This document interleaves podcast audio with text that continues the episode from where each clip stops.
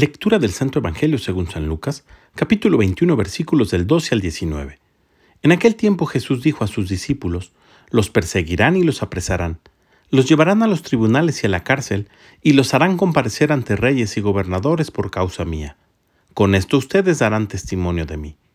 Grábense bien que no tienen que preparar de antemano su defensa, porque yo les daré palabras sabias, a las que no podrá resistir ni contradecir ningún adversario de ustedes. Los traicionarán hasta sus propios padres, hermanos, parientes y amigos. Matarán algunos de ustedes y todos los odiarán por causa mía. Sin embargo, ni un cabello de su cabeza perecerá. Si se mantienen firmes, conseguirán la vida. Palabra del Señor.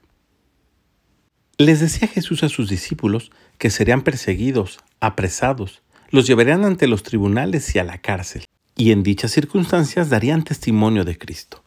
Pero a nosotros los cristianos de este tiempo también Jesús nos invita a dar testimonio. Dar testimonio de Cristo en nuestra época significa, entre otras cosas, dar razón de nuestra fe. Participarles a otros que en determinado momento de nuestra vida Jesús ha actuado de manera palpable que hemos descubierto a un Jesús que no solamente es parte de la historia, sino que sigue vivo y somos testigos de ello.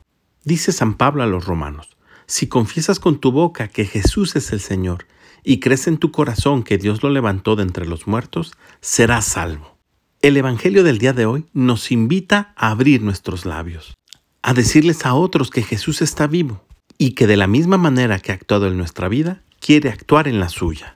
Mostrémosle a otros cuánto amor tiene Dios para ellos, pero no solo de palabras, sino también con nuestros hechos.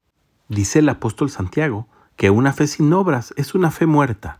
Pidamos pues al Espíritu Santo que nos conceda la valentía y el arrojo para contarles que Jesús, nuestro Dios, está vivo.